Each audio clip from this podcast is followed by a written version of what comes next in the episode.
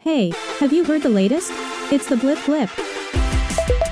Your super short way to catch up on what's going on. There are some things in life you never need to hear someone saying they don't love you, your grandmother taking a dump, and Tom Hanks swearing. Don't worry, Grandma kept the door closed this time, but when the paparazzi knocked into Tom's wife Rita, let's just say there was more than a snake in his boot.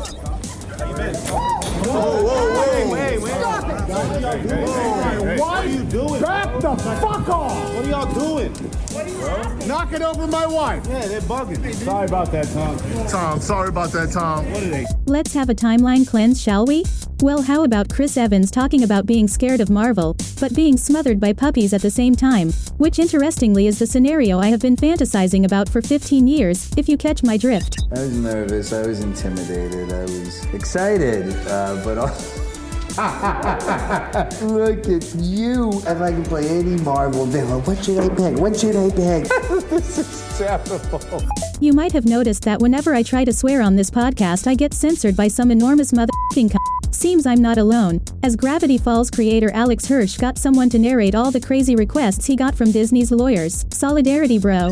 The gag with the basketball player throwing the pet chimp through the basketball hoop will most likely be problematic. We would need to run the scene by our Disney animal consultant for acceptability, especially with any primate inclusions. Also, the monkey's name, Salacious Monk Monk, is also problematic for S&P. Please revise. This is maybe the dumbest collection of notes I've ever received. Seriously, reread this entire paragraph out loud. Tracy Morgan sat with Seth Meyers and said while he's looking forward to getting back on stage, monkeypox is now a worry, and he knows just who to blame.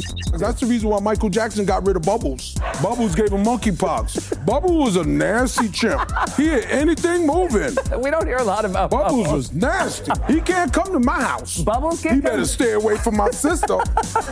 Hey, that's it for now. Get up to date whenever you need on TikTok at Blip Blip or follow the Daily Blip Blip podcast, produced by Daft Doris, the makers of the Smart 7.